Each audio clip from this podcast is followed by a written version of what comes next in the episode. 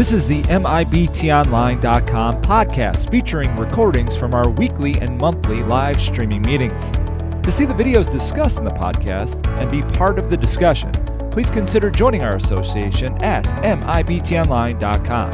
Now, here's the show. Tim Kiefer, MIBTOnline.com. Welcome to our Wednesday night meeting. We're here every Wednesday night. Well, we're having a good time.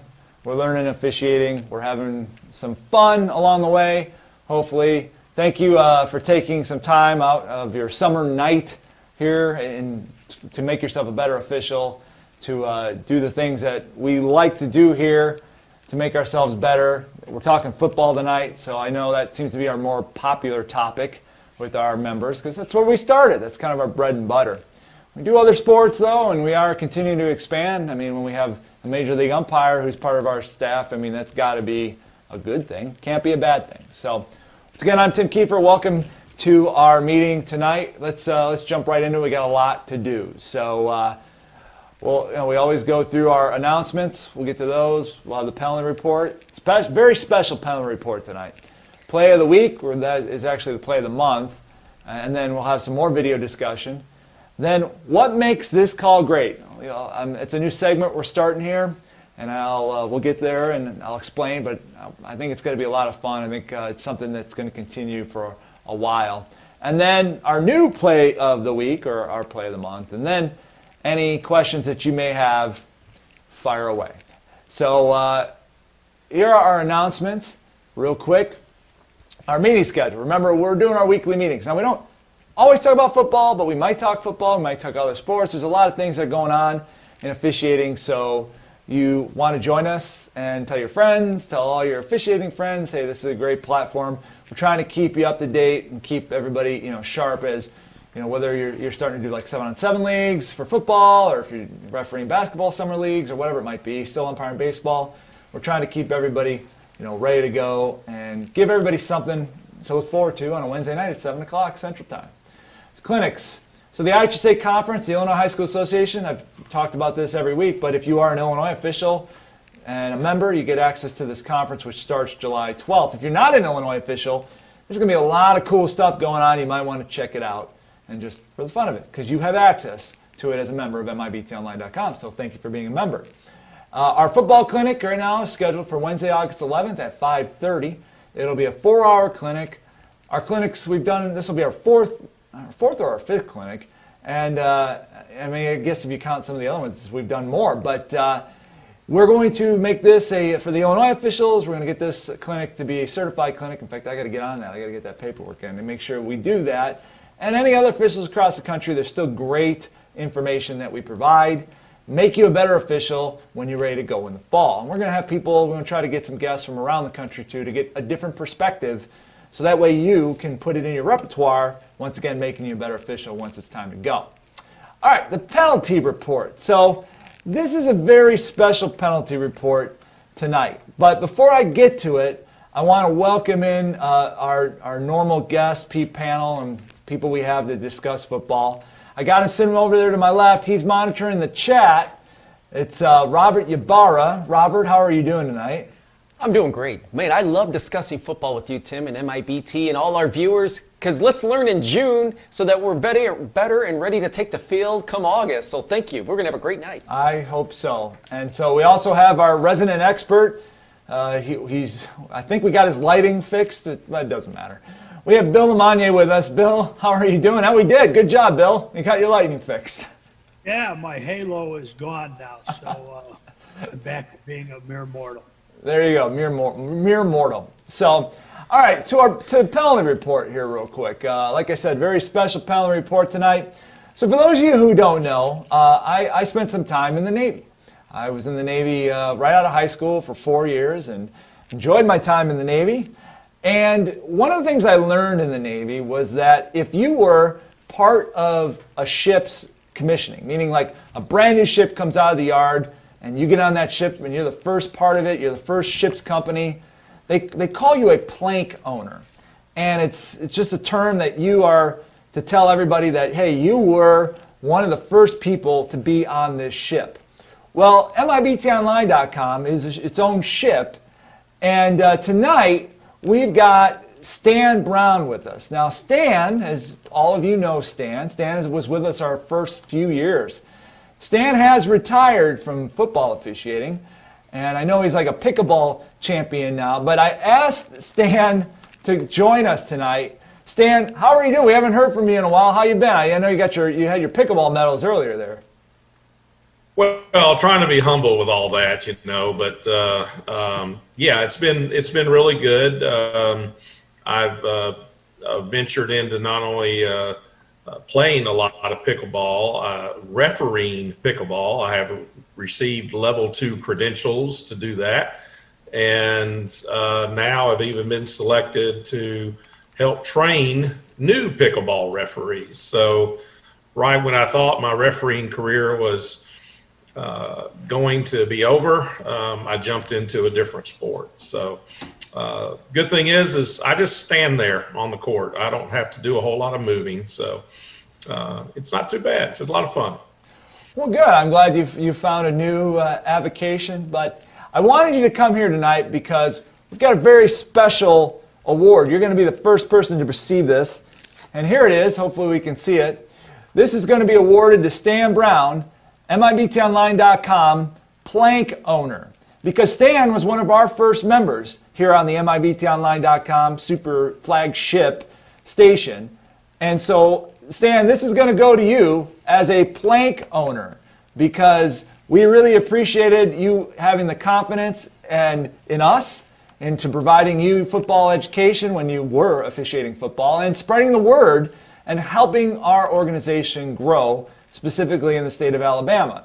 So this is coming to you. You're a plank owner here at MIBTOnline.com, and we want to thank you for everything that you did for us.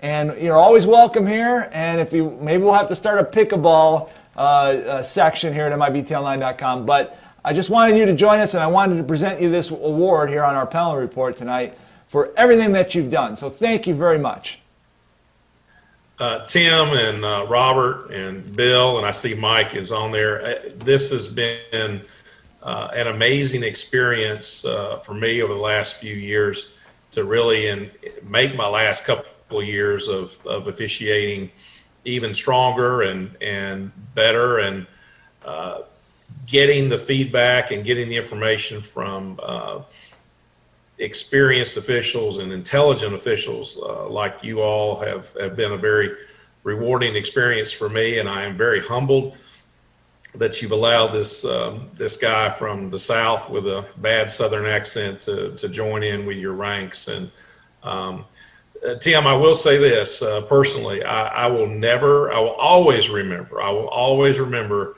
uh, when you came down and worked one of our spring games with us, and uh, that was a real highlight, and I really appreciate what you have done for all the officials throughout the country. And I know those that in my association that have joined MIBT, um, they have really enjoyed it, and we've had some great follow-up discussions on many of the topics that we've covered here. So uh, it's been a great, great experience, and and I wish everyone all the very best as you just continue to grow and enhance uh, the product. And I really appreciate the friendships that we've developed. Oh, I do too. I really enjoyed that coming down. It was a lot of fun. We were going to try to do it again, and then COVID screwed it up. But maybe, you know, who knows? Maybe we will come down. So, Robert, I mean, there's got to be people saying, "What's the plan?" I mean, that's pretty cool, isn't it, Robert? It's fantastic. So you're so articulate, Stan. Thank you so much for the kind words that you've shared. And yes, we're getting a lot of congratulations from our viewers uh, you represent the state of Alabama uh, very well, and congratulations on being the plank owner. So very, very good. I know, I, you know, uh, Bill. He was an army guy. He's like plank. Do I have to walk the plank? No, it's not walk the plank, Bill. It's it's what I said. You know. So, I mean, that's pretty cool, right, Bill? Yeah, it is kind of neat. And and when, when you said plank and the Navy thing, it reminded me when I took a tour of the USS George Washington aircraft carrier I thought maybe you got him one of those wooden uh, planks that they use for the takeoff and landings from the runway. yeah, no, no, that would be. My connections would have to go a little bit further than that. But uh, so I think we got Mike, Mike Bilica. I, I was uh, wasn't sure if Mike was going to join us tonight. Mike, So I mean, you know, Stan, you you you know you came in with Stan here. So how are you? I'm doing well. I'm in South Dakota right now, a pure officiating conference. Um, I don't know how well I'm coming in, but I'm on the hotel Wi-Fi. Didn't know I could join, but I was glad I was able to sneak away and, and jump in. So, well, thanks. We'll see if we'll we'll see how you do out there. Appreciate you taking the time. Oh, he's in South Dakota. So, Stan, feel free to join us. Stay, you know, if you got any uh, comments on anything, let us know. But I want to thank you once again for being being one of our plank owners. And uh, this is I'll be shipping this out to you. I think I need your new address, but I'll be shipping this out to you and. Uh, and you can uh, hopefully display it proudly uh, wherever you want or throw it in the garbage. I don't care. but uh, congratulations once again. Thank you so much. It'll have a great spot right here in my office that I'm talking to you right now. So Great. it'll be perfect. Thank you. Well, well, great. All right, so let's get on. Uh, that was penalty report, kind of fun. So let's uh, let's move on to what we got the play of the week. So uh, let's go back. We'll go wide on the play of the week, and this is the play of the month, actually from last month. So if you remember, quarterback takes the ball, he scrambles, and then we got a little bit of contact, and we got a couple flags, and here it is. You get the you get the wide shot, and you got a couple flags. So here are the results. So is this contact uh, on the QB roughing the passer? 53% said yes, 47% said no. So here are some of the comments. Donnie, I see this as roughing the passer. Pretty simple. He did have a couple other things to say, but uh, Bernie O, I have legal. I think it was bang bang enough where the defender couldn't stop in time. Okay, Bernie, thanks for the comment. And Steve R, I have roughing the passer on the play of the month, not on the first defender, but on the second one who gave the quarterback a two hand shove. Great comment, Steve. I want everyone to remember that one. That comment is very important. So I'm going to pull a play up.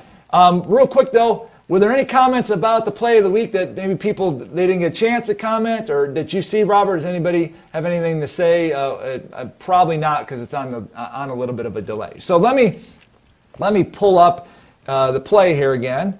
We'll get that going. Give me one second. So I appreciate everybody who participated because that's what we need here. We need, we need, otherwise we don't know what's going to happen with it. All right, so we'll go uh, wide on the play again. Let's go wide and let's walk through the play step by step. So right now we've got a pretty um, balanced, we do have a balanced formation. So we have to ask ourselves who has who. We always like to go through it like this because this way we're always starting the play off on the right foot. We're all, when we're evaluating a play, we are always saying, all right, I'm, I'm the back judge, who's my key? If I'm the head linesman, line judge, who's my key? Umpire, referee, what am I focusing on? So if we notice, we got a balanced formation. So our there's a good chance our back judge is going to go to the line judge's side.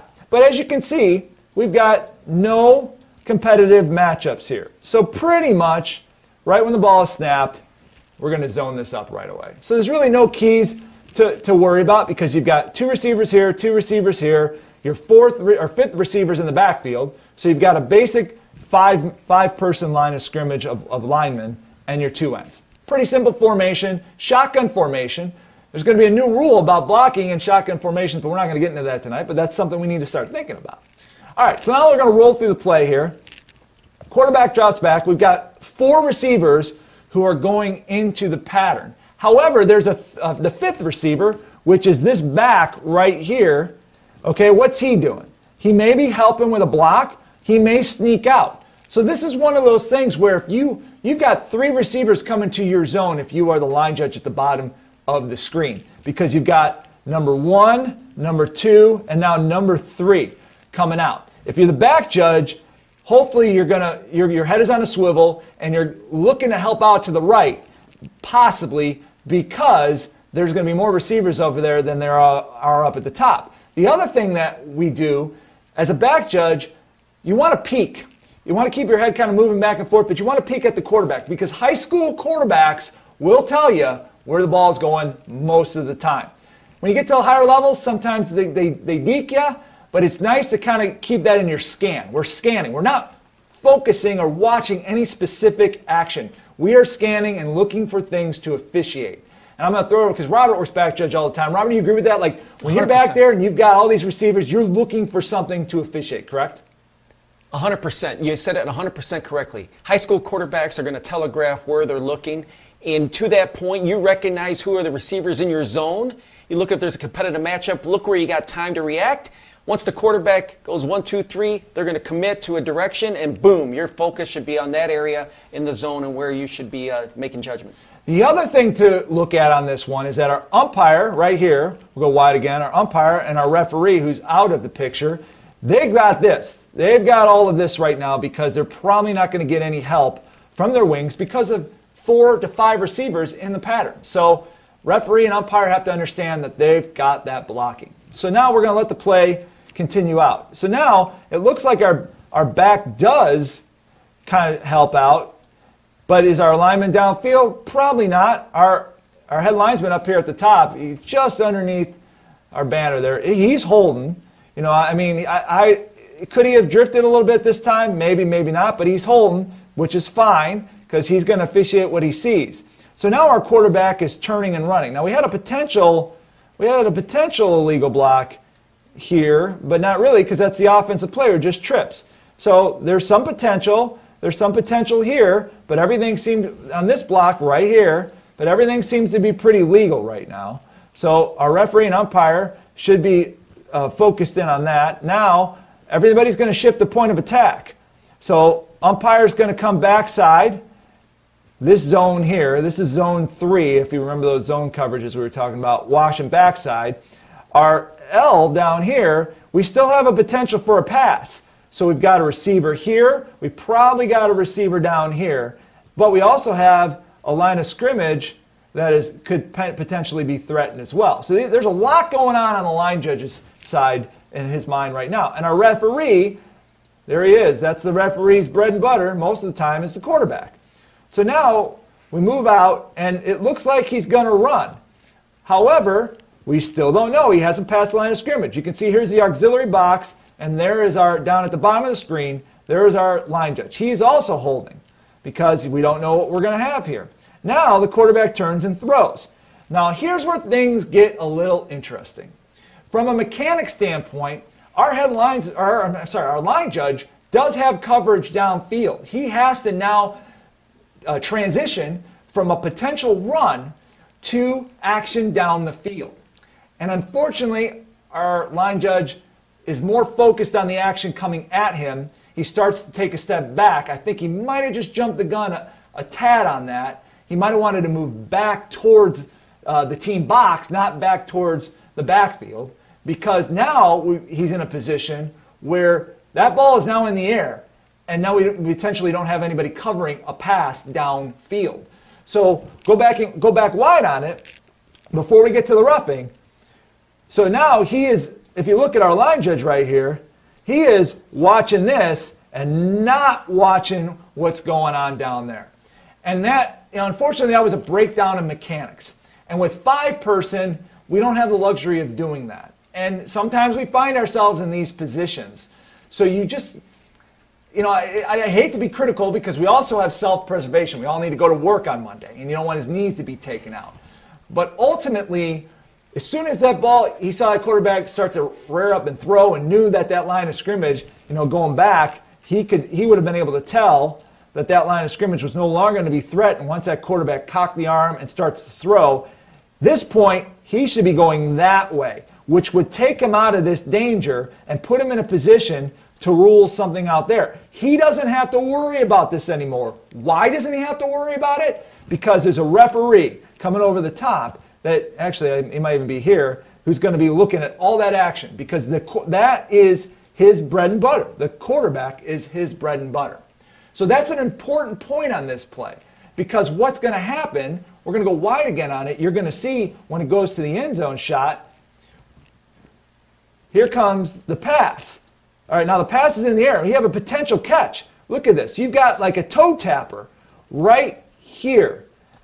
And our line judge is, has no clue what happened with that. So we got this toe tapper, and the ball comes out. You can't really see it, but the ball is out on the ground right now. And our back judge, who's coming over the top, he tries to help right here. Now, I will tell you, our back judge ruled this a completed pass because he did not see the ball come out. But it's kind of clear. I mean, well, not in this film, but if you if you, you go wide and you, you, if it was a little bit less grainy on this copy, you would see that the ball is clearly out. I'm going to try to find it. Try to go wide. We'll, we are wide. We'll try to find it because you see him catch it and then he gets hit and then he doesn't survive and the ball is actually out on the ground. It's like I think the ball is right there. So the ball is out on out on the turf. But our back judge is screened by this, and what he sees, he sees a completed pass. So when he comes over after and says, We have a completed pass. Now, this was the extra credit portion of this play because what happens with penalty enforcement? So we're going to walk back to that in a minute. But I wanted to take you through all the steps of mechanics and why this was a mechanical breakdown on the passing portion of it not even talking about the, um, the, the, the, potential roughing. So we know what, what, what, happened, and then we'll walk through penalty enforcement and why it was important and why this, this mistake actually ended up being a big deal. So let's walk back to the, now let's talk about the roughing. So you've got this play. I'm going to I'm gonna let it play in real time right here. So it's like bang, bang. And there was a comment about that, about bang, bang. And you know what? I agree. It was bang, bang. And let's, let's look at it again right here. We're going to look at it from the end zone shot. Boom, boom, bang, bang. I totally agree with that comment. It was absolutely bang, bang. Now, I will say this I was a referee on the game. And this is why I, I didn't call it because of the bang, bang. I called it because of, we'll go back here, the secondary action. Here comes the, the player across the top, not the pursuit player, not this player, this player. Watch what he does at the end of this. Contact is okay. The contact is fine. Right there. That contact is fine. If that's if that all is if that's where it stops, you know, and, it, and the quarterback just gets hit based off of this contact, we don't have a flag. Where the flag comes is the two hands extending. This is a secondary act, pushing the quarterback out of bounds. That was where the unnecessary roughness comes in. That's where the roughing the quarterback comes in, not the contact itself, the secondary contact of the extension of the arms. You'll see it better here on the end zone shot. You see him two hand shove out of bounds. That is where the foul was. That is why I believe that is correct call for roughing the passer. Now, I made the call. I still looking at this film, I'm happy with the call based off of the film supports what I saw on the field. So now I know the text number is up and we're, we're going to get everybody's comment, but I'm going to go to Bill. You know, Bill refereed a long time. Bill, you saw this. You see how we walk, how I walked through. Do you agree with me? Do you think this should have been roughing or was it a bang bang? It was bang bang, and and if he would not have done the extension, you you know, I, I would have totally passed on it. I watched for the hand push, especially the two hand push, that tells me the defender, he wasn't trying to make a tackle. He knew the ball was away. So that was an act that told me he consciously did this, uh, not trying to, to make a tackle, not trying to break up a pass. Uh, he knew the ball was away and he was just letting the quarterback know he was there. So that's what got him in trouble. So I support the call. Is it tight? Is it close? Uh, it'd be one of those ones I'd say would be in a when in doubt, so you definitely put the flag down. Right, and I like I said, I'm with you 100%. If I had that first contact, nope, I'm passing. But the extension is what what cued me and what what got the flag. So, um, Robert, how, what's the text look like? What are people saying on this? Uh, on the text, people are saying that they agree on uh, air on player safety, being consistent throughout the contest, protecting the quarterback, all supporting the call and the flag. Then there's other comments in addition to that, Tim. I, don't know if you're going to get into later, but really to the coach and the vicinity and the, in the, in the there's a lot that happened. Yeah, there's a lot that happened on this. Sure. So, so. Uh, they're kind of digging in deeper into it. But yeah, that's what you've said so far. They're in total agreement. Right. So there's a lot that did happen on this play. So even further. So okay, now that's why we have the that's why we have the roughing. Okay, so we have the roughing, Here it is. Here it is again. So now the ball was potentially possessed. We'll call it at like about the 48 yard line because that's what the back judge did. They came over and ruled that it was a it was a catch at the 48 yard line. So why is this important? Because roughing the passer is one of those high school enforcements that is a tack on if it's completed uh, pass and you don't have change of possession, blah, blah, blah. So on a play like this, if that pass is ruled complete, they get the completion and the 15 yards. Okay? This is important because if it's an incomplete pass, the roughing the passer is a previous spot enforcement. So knowing whether or not the pass is completed is huge. That's why when our line judge bailed and was unable to officiate the rest of the play, it created this issue with the crew, causing our back judge to have to guess on whether the ball was a completed pass or not. He said that he just went off of body language from his angle. And I can't really, you know, he was doing the best he can. I mean, I, I can't fault him. He just called what he saw. He thought he saw what he saw. So that's fine. And that's not his call. So he was trying to help the crew out. Turns out it ended up being an incomplete pass, but whatever. Because there's other things that happened on this play that it actually didn't it did matter, but it didn't matter. So going back, going back to the, the play, the coach, there's, there's some discussion about the coach. So the head coach is, is, is, I think he's, he's in here somewhere. It might, it might have been this guy, it might have been this guy. But what ended up happening was, is that on this contact, which we all agreed was bang bang other than the shove, he wanted, the coach was very verbal in his assertion that that player should be disqualified. The defensive player should be disqualified because of that contact. And he was vocal to not only the line judge, but specifically to the referee, me. and after trying to calm him down, he said some choice words which then resulted in a dead ball, unsportsmanlike foul against him.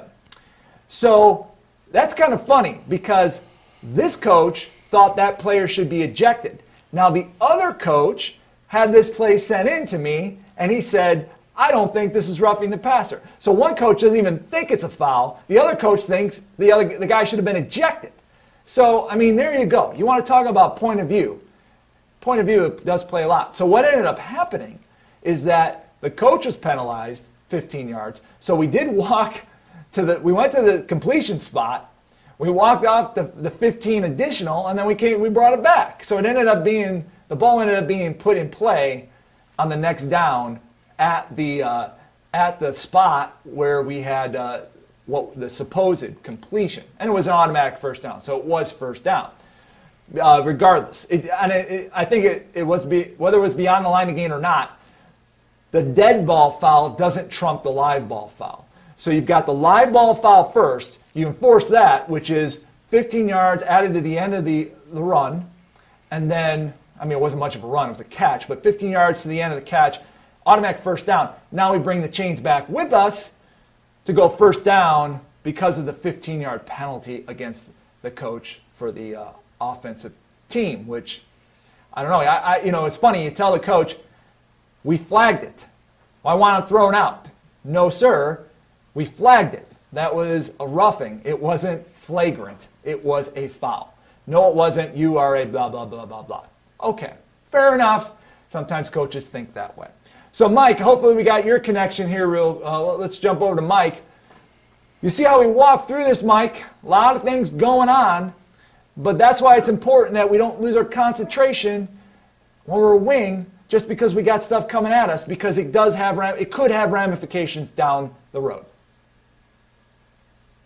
It's it's just so challenging to work um, with a running quarterback that's coming right at end up in your lap. Um, but you really do need to officiate the sideline um, there's really nobody else that can bail you out of that. That back judge was an incredibly impossible.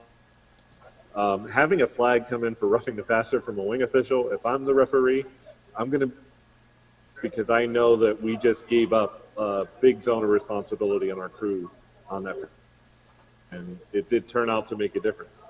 Um, I thought you guys handled the uh, coach. You guys walked through and officiated the, the play correctly. So uh, kudos to you guys as a crew together and, and doing it to the best that you could. Well, the, the funny thing is, is that the, the, the line judge is actually a referee normally, and he was working the wing, so he it was just kind of an instinct for him, I guess. Because I looked at him, I'm like, I got this, I got this. Robert, what are some comments? Uh, just excellent penalty enforcement. You were spot on. Uh, uh, all the viewers are agreeing that yes, it is an automatic first down. So great job having level heads with a lot of meat on the bone on this one play, Tim. Yeah, it was. And I was, I was like one of those where I threw the, I threw the unsportsmanlike on the coach, and I just kind of like looked at him, like, what, what are you doing? Like it was one of those where emotions were running high, and of, he, it was one of those games where one coach was, well, actually, it was just the one coach was yelling across the field at the other coach, and you know, it was like, all right, settle down, folks. And once we, once we had that unsportsmanlike, actually things did settle down, and uh, it ended up being no issue. But it was rec- it was discussed how that was an incomplete pass and how we did miss that. We absolutely missed the incomplete pass. I think we got the roughing correct. We missed the incomplete pass. Next time we'll get better. Our line judge will be better for it. We'll all be better for it next time. So I'm to give uh, the, Bill the last word on this. Bill, you got any uh, last comments from the play and, and maybe how we could have done it better or good things, bad things? What, what do you got? Yeah, I think one of the things, especially, you know, even at the high school level, kids are faster and bigger than they've ever been. Working deeper off the field, too, to start uh, is something that officials need to consider. You know, when I first started officiating, we worked on the field. Then we moved back to the sideline after a few years. Now we're seeing officials that are working the back part of the white uh, to start a play. So give yourself that space for your own safety. And then again, your crew of five, nobody else has, has that sideline except you. So you can't give up that responsibility because nobody's there to help you. It would have been interesting if the pass would have been called correctly incomplete. And then the coach was doing his screaming and yelling. He still ended up ahead of the game. So, so uh, he shouldn't be too upset about it. You wouldn't, like I said, I, I was a little surprised, but like I said, tensions were running a little bit high, and hey, you got to do what you got to do. You know, at some point, I, I mean, we don't want to throw those, but like we've talked about before, I'm not. I didn't do anything. You earned what you got. I, it was just I was just enforcing something that you did. So I mean, pretty much that's what it, what it comes down to. He didn't offer to help you with the fact that it was an incomplete pass, did he? Oh no, that didn't come up. Of course, it didn't come up. And everybody on that sideline knew it was com- uh, totally an incomplete pass. But no, no, no, we're gonna we're gonna forget about that one. But like I said, we'll be better next time. So we'll move on to our, our next play here of the night, video discussion. Let's go wide on this. Um, I'm going to set, set the play up. It is fourth down and eight, and the ball is at the 44 yard line. So, why is this important?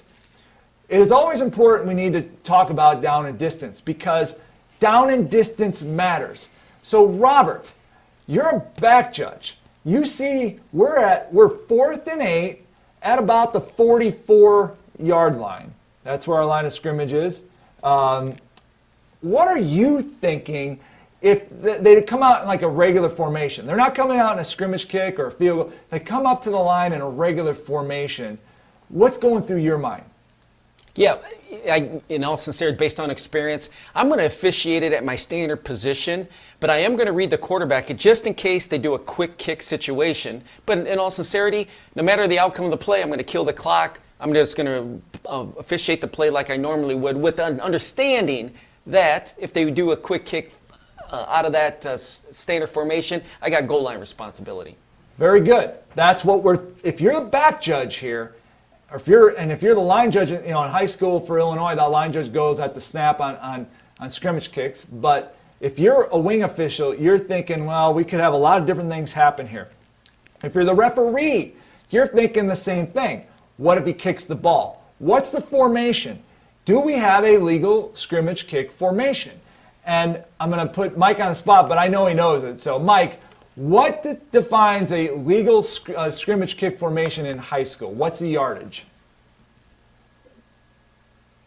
You mean you mean what defines a legal formation with regards to the rule? Four guys in the backfield. Um, the line of scrimmage. Um, that's guys. You're talking about the the uh, waistline at the center, or No, I'm saying like a scrimmage kick. You must maybe just heard scrimmage, like formation. Oh, scrimmage well, ten, kick. I'm sorry. It's 10, 10 yard, ten yards for the 10 yards. That's it. That's the important thing. for the holder.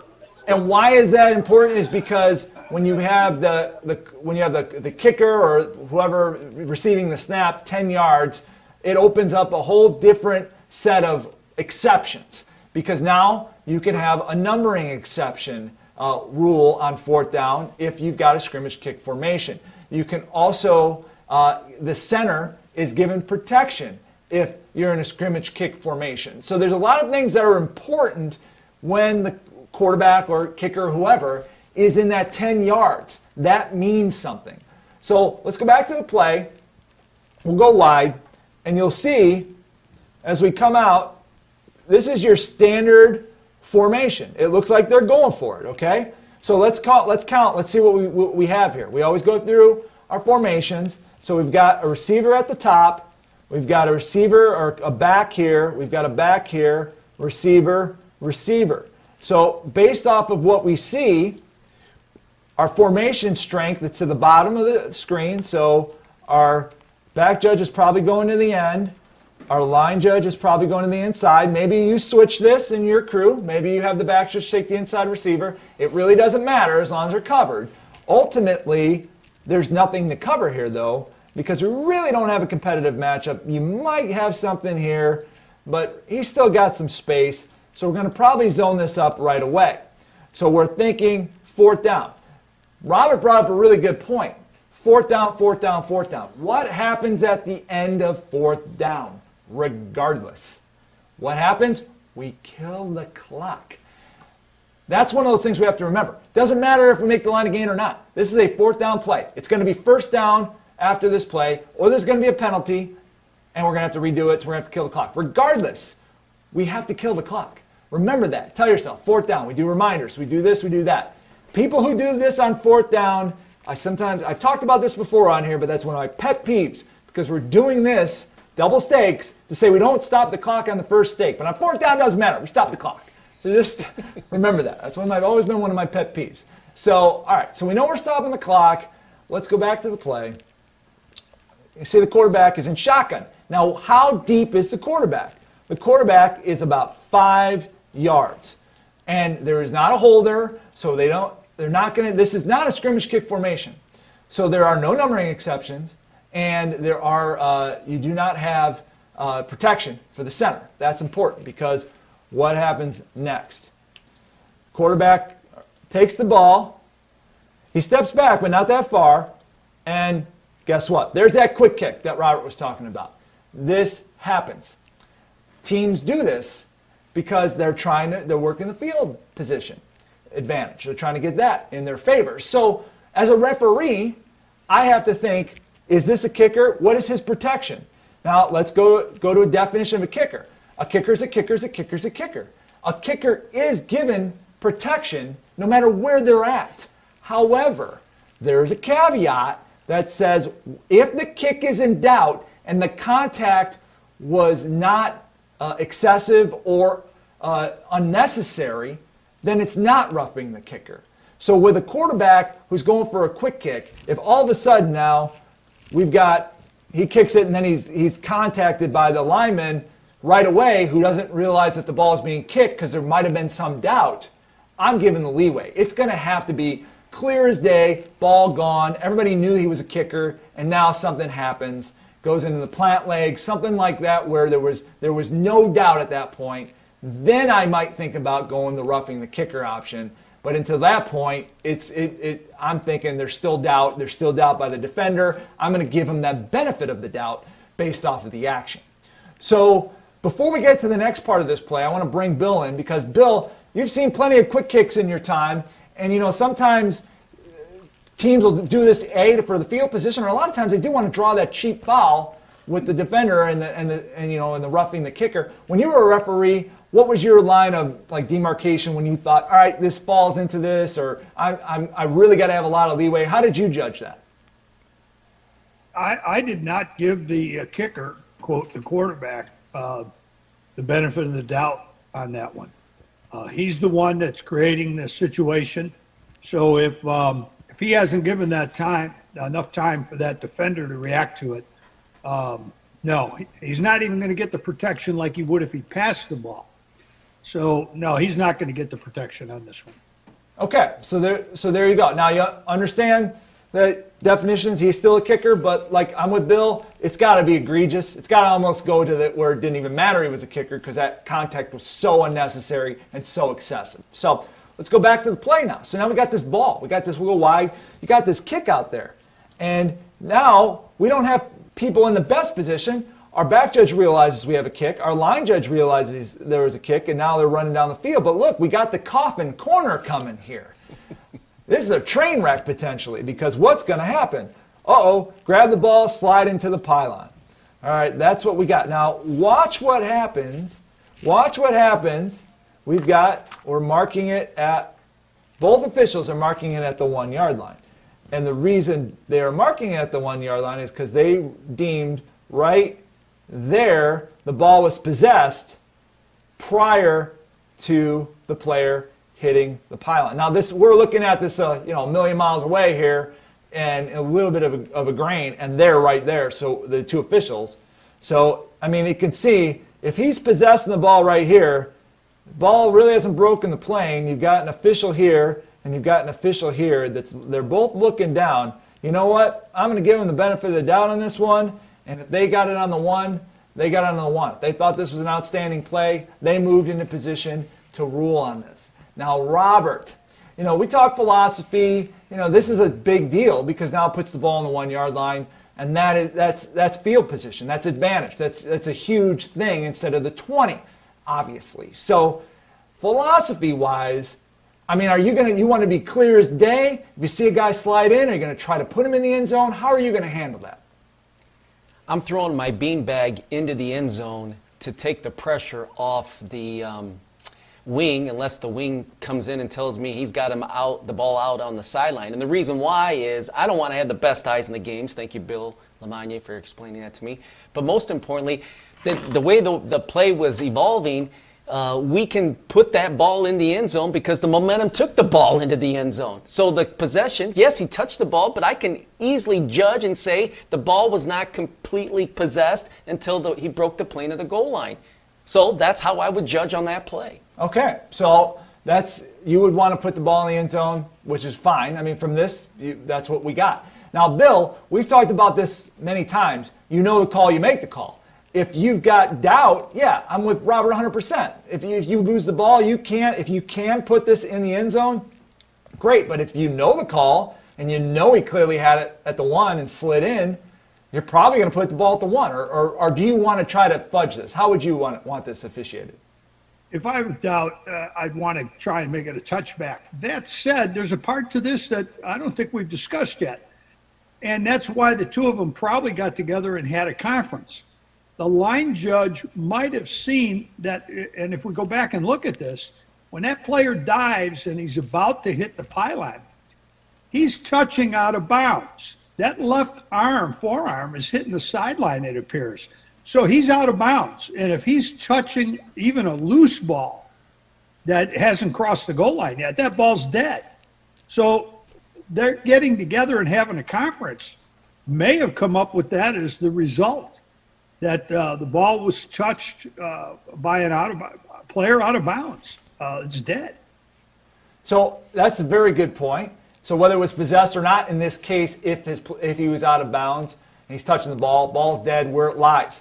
Um, the, the you thing, know, the back judge can tell you where the where the ball is. The wing official can tell you about that player being in or out of bounds. So uh, that required a conference, and, and I, I think they came up with the right answer. As No, I- much as I'd want to see a touchback, I think they came up with the right answer. No, and I think they did too. And I, I applaud them for getting together and making the right call, discussing because this is this is one of those where yeah we talk about you know eye contact, the, the, the nods, and all this stuff between the wings and the back judge, but we also have discussions on plays like this where we do need to get together so that way we're 100% sure on what, because I got piece A, you've got piece B, and together we can have C. And that C is hopefully going to be the correct answer and the correct call. So because the official, and I totally understand what Robert was saying, because he's looking at it from this, he wants to make it, you know, not the best size in the game, put it a touchback. If if Robert was on this game and called it a touchback, there's nothing I can say on this film that says he's wrong. By these guys coming together and making that call and putting it at the one, the film supports that as well. I can say they were right there. They made the call. It looks like maybe the player's arm was out of bounds, touching the ball prior to breaking the plane. Robert, do we have any text or comments on this one? Yes, we have uh, some viewers saying, I agree with the out of bounds call. Uh, and then we have another comment that I didn't think about, Bill Lamagne's point about out of bounds and touching it. So these are all great discussion elements. And, and, and with that being said, for crewmates to get together to make a judgment call is ideal. That is by, by that's what we're, we're, we're trying to accomplish is get the call right. A back judge has goal line responsibility.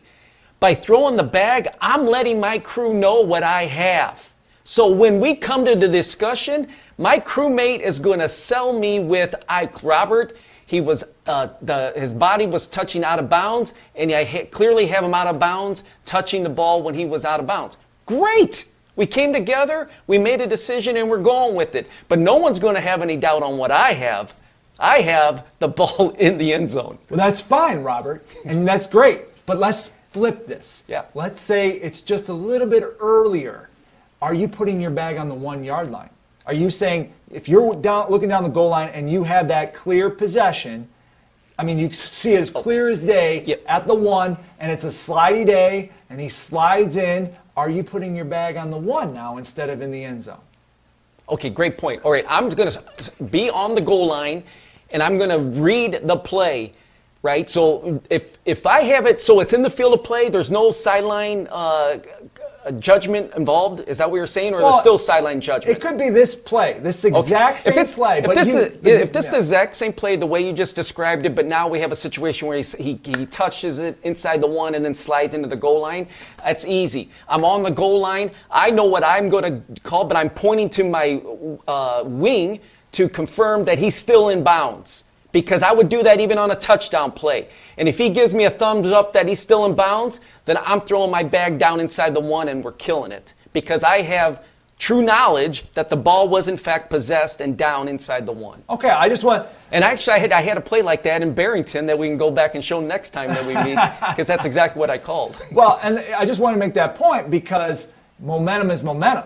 So momentum exception, you know, the, when you throw your bag in the field of play and now the ball ends up in the end zone, you're saying that you had clear possession in the field of play and the momentum of the player is what took him into the into the end zone. Thus, the bag is saying the momentum rule exception applies. When a player's down like this, it, it's kind of a, a gray area, but yeah, absolutely, I would agree with Robert. I would want a bag thrown one way or the other. If I'm the back judge, I'm either ruling him in the end zone or I'm ruling him out as a, or possessed prior to breaking the plane of the end zone because that is important. So, um, any, I'll throw over to Mike. Mike, any uh, uh, any comments uh, that you have on this play? Any observations that you saw or that you would want to see? Um, I, I just love the conference. I, when I saw fourth and eight, you, you asked me about the uh, scrimmage requirements. I didn't I didn't read at all. So I'm just reading formation legal for a shot formation in the middle of the field. All they're, you know, it always catches you off guard when they do this quick kicks, but that's why scouting can be important. Team that's prone to this, um, just so you can be ready. I, I really, the line judge and back judge read this as kick, um, just because uh, we've had play. Um, we had a quick kick and didn't pick up and thought it was a pass, and. Uh, the wrong kind of play. So kudos to the crew for getting it right, getting together, all out to bring it together. So great, that's a great point. So let's move on to our, our next segment, our new segment. So now it's time for our new segment that we're doing. We're calling this What Makes This Call Great? Now you might want you might ask where have I come up with this? Why are, are we doing this? Because I think this is really important. And I was uh, influenced by the, by to do this um, by I'm going to pull up the, the YouTube page so you guys can see it. Um, we'll go we'll show the YouTube page. There's a guy named Rick Beato. And Rick Beato is a music teacher. He's got over 2 million subscribers on YouTube. And he talks about music and songs and he breaks them down. Kind of what we do on plays, he does on music. And he tells where the chord progressions are. And he's got, I, I enjoy watching some of the stuff, but he's got this, this segment. And you can see there what makes this call or this song great. And I, he's done a bunch of them. He's done over a hundred of them. And it inspired me to think about this as to what makes, you know, what makes a call great. And so a little bit of a, a, some background as well. I did a Google search. Greatest officiating calls ever. Okay? I challenge you to go do that. Do a Google search. Greatest officiating calls ever. You will not find any. Nobody puts the greatest officiating calls ever on YouTube. They only put the worst officiating calls. You will only find the worst officiating calls. Even if you put quotes for your search, the greatest officiating call ever or calls ever, you will not see any. And so it's like, now it's time. It is our time because we talk about the negatives a lot. And it is important that we highlight the positives as well because we do do a lot of good work out there. So we're going to start this segment, and it might not be like part of our meetings, but I'm going to start. You're going to start seeing them come out maybe uh, once a week or once every couple weeks of what makes this call great. So this is play number one. So I'm gonna, we're, we're gonna let the play go because I'm I got to turn the audio on. So let's make sure I got I got to make sure I got all the audio on so you hear it. But um, we're gonna listen to this, and then we're gonna go back. and We're gonna talk about what makes this call great. So here we go. Backfield. Finley to throw. Rifles it down the middle. On his way is Kayshon Boutte. Touchdown. That's the way you start the second quarter. And the key word was rifle, and Boutte was wide open and delivered perfectly on this play.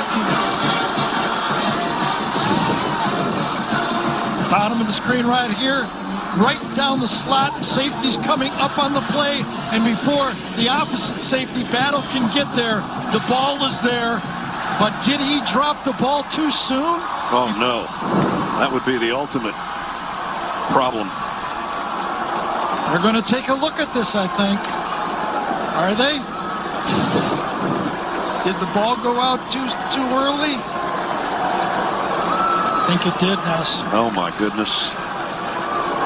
He did the Julio Jones uh, lean into the tape as a trackster, and he left the ball behind him. I remember Tyrann Mathieu doing that in the SEC championship game, too. No. Is it going to be replayed? Apparently not. Extra point is up and good. They've ruled it a touchdown on the field. Gene Steratore is with us. We'll get another look from Pylon Cam right here. Gene, you take over. You know, Brad, I know we've all said this and seen this happen before, and unfortunately in this situation, this ball is clearly out of the runner's possession before it breaks the goal line. Uh, that this, would not be a touchdown if they would have reviewed it. Isn't this a replay official mistake, though, Gene? I mean, it's close either way. Yeah, it, Yes, Gary. It would be, an, uh, you know, you want replay to initiate a review on this, uh, and they would have to buzz down. Uh, we can see the back judge at the top of the screen from our pylon cam straddling the goal line. Right. This happens in such a blur for him that uh, I'm sure he had some apprehension there. Uh, but this ball looks clearly out, guys. Our producer, Craig Silver, is telling us from the truck it was reviewed. All right, so you, you heard all the, the chitter chatter from the announcers. And that was important because you also had Gene Steratore come in, who is the expert, talking about how this was a fumble prior to the ball breaking the goal line. Now, they never show the coach's tape, but we've got the coach's tape, thanks to uh, our friend there, Mr. Lamani, but we've got the coach's tape. And so now this is the coach's tape on what actually happened. So you hear all this bad stuff. Oh, and, and they continue. The announcers continue on for like the next three minutes about how replay messed this up and how how could they have not seen it properly. They just kept going. So let's go wide on this. Like I said, this is the coach's tape. Let's see what happens. Same play. Now you'll see the you've got the two officials, the back judge and the side judge, or, the, or I guess the field judge. They're looking. Nothing. Have they done anything yet? They haven't done anything yet. If you watch that again, they have not done anything. They're just standing there. What happens? Oh, look at the look at the arrow, look at the, the circle, and now touchdown. Okay? So what makes this call great? Those guys were on it. They were right there. They did not kill it. They let it stay live. And once the other player, this was not a fourth down fumble rule or anything like that in, in, in college. This was a regular play. Guy picks it up, loose ball in the end zone. Team A has the ball, dead ball in the end zone. Now this is a touchdown. And they ruled that accordingly. One little thing I would say is that if our field judge would have thrown his beanbag, that may have alerted everybody that, that he does he's on it. And Gene Steratore might have saw the beanbag in the replay and said, "Oh, they have it as a fumble," and it would have gotten them to look at this even further to see that, oh yeah, that this is what actually happened. In fact, I'm going to pull up the stats. There, here's the box score. If you look at the box score, this was ruled a zero yard fumble recovery and given to the other player as a touchdown. So that's what the box score said. So that's what makes this call great. Those guys were there, they were on it. I don't care what the announcer said, they did the right thing. And that and that's a big game there for you. That's some of the highest stage of college football to be have that level of concentration to see exactly what happened and rule it that way and not get the credit. Bill Lamonier, what makes this call great? Well, you know, the officials had the patience. Uh, they were ready uh, for a potential drop. They were in great position. You know, if you were chasing that play from 10 yards behind, you wouldn't know when he, where he dropped the ball. But they were right there on the goal line. The advantage to having the, the crew of eight. Uh, good patience, good eye contact, um, and uh, then went up. Replay, they weren't ruling that the first guy scored with their review. They were reviewing exactly what the officials called that the, the next player scored the touchdown. Now, the only thing I would say, you know, and, and in Gene Steratore's defense, and I will defend my colleague in, who does uh, rules analysis, that Gene was doing this remotely. He had no view of whether or not the side, and it was the side judge, the side judge and the back judge, whether they went up or not. He had to go strictly off of what he was being told by the by the two announcers, and um, so to Gene to Gene's thing, I'm sure after if, if he saw that tape, he'd have been going, "Oh man, you know th- these guys were right on it," but he didn't get, get that opportunity to do that. Uh, the only thing I'd recommend that should have happened was that since this was a peculiar play, I would have liked to seen the back judge and the side judge communicate this to the referee. And when they were initially doing the hold to get the to see if replay was was going to shut it down or not, um, the referee's announcement could have been that there was a fumble on the play recovered by a second player uh, for the touchdown. And that would have alerted, you know, I mean, I know high school, you're not doing it for the TV audience and that, but at the college level or the pro level, uh, working with the TV group and educating them uh, what to look for specifically uh, would have been a good thing for that referee to do. Well, you're right. High school, we don't do the TV stuff, but I agree. I think if they would have had, they would have had the mic and, and or the, the referee would have communicated that, it might have changed uh, everybody's perception of this play. But still, that's what make this call makes this call great that they were right on it. So you're going to start seeing this segment, like I said, come to you. Uh, they, they might not be part of the meeting. They may be part of the meeting if it's if it's pertinent. But this is why I, I just think it's important that we highlight the good things that we do as officials because there are a lot of good things that we do do. So now it's time for MIBT Online Play of the Week or now Play of the Month because we'll be back next month to discuss this. So another another doozy. You're to see it. It's an interception. What happens? Uh-oh, let's watch our player with the arrow. Here's the block. Okay. So we're going to get an end zone shot of this here in a second. It ends up being a touchdown. Uh, so you'll see another angle of this. Here comes our arrow again, point to our player. And we have a block. So let's play it one more time, just for the masses. Here's our player. What does he do? We got a block there. And then you'll see the end zone view. Again, you've got a block there. Here are our options. Is this contact illegal or legal? That simple. Was the contact made on that play illegal or legal? I will get, uh, you can email me. At, where it is, where is it? It's there somewhere. You can email me, tim at mibtmedia.com. Officially Speak is the Twitter. It'll be up there hopefully maybe tonight or by tomorrow. You can uh, check out the poll there if you'd like to take it, or you can just let me know and give me your comments, and we will talk about this next month. So I want to thank everybody. Uh, well, one, well, before we uh, end it, I'm to let's go and see if there's any questions on anything. Robert, any questions or anything that we need to talk about before we call it a night? Uh, no questions, but a lot of positive comments. They love that new added segment. I mean, just a lot of viewers are commenting, texting. So thank you for the positive feedback, and it's wonderful to be positive. Let's let's showcase some great things that we do. We should probably end the end every meeting with a, with what makes this play great. To be honest with you, man, we're it's a breath of fresh breath, air. Breath of fresh air, ah, ah, something like that. So, all right. So I want to thank everybody. Uh, Mike had to take off; his internet was kind of in and out. But uh, Stan stayed with us the whole night. Stan, thank you again for being here. I hope you. Uh, Enjoy your retirement, your pickleball. Thanks again. Like I said, here is uh, it's on the way, plank owner. It'll be headed your way once I get your new address. And uh, congratulations once again. Thank you so much, uh, Tim. And I just want to let you know there is uh, now that I've retired, there's no more whining, but there will be more wine. Well, there you go. Always a good thing. And uh, Bill Lamagna, as usual, thank you for joining us. A lot of fun tonight. Appreciate the play. We got more of these, uh, you know, what makes these plays great, and you're going to help us out with that, so we appreciate that. Not a problem. Glad to do it, and uh, I, I think it's going to be a good feature. So do I. Robert Yambara over there. Had a, How'd it go, Robert? Excellent. We had great, uh, great video to discuss. So thank you, Tim, for preparing that. Thank you, viewers, for being engaged throughout the meeting. Look forward to doing it again. Let's keep getting better. I agree. And Alex running the board. We we brought him in. He, Alex has got a new apartment. I got to help him move him on, on Saturday.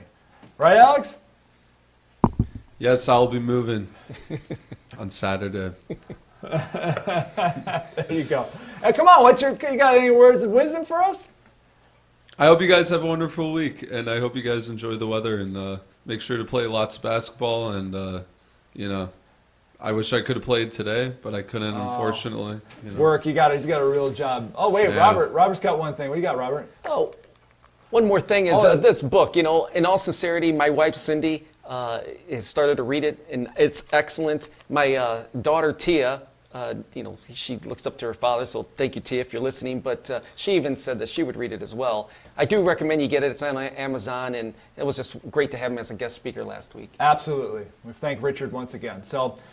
For uh, everybody here at MIBTOnline.com, we'll be back next week. I'm not exactly sure what we're going to talk about, but check your email. It'll be coming your way. And until then, I'm Tim Kiefer, and we'll catch you then. Have a great night, everyone. Thanks for listening to the MIBTOnline.com podcast. Join today at MIBTOnline.com. We'll catch you next time.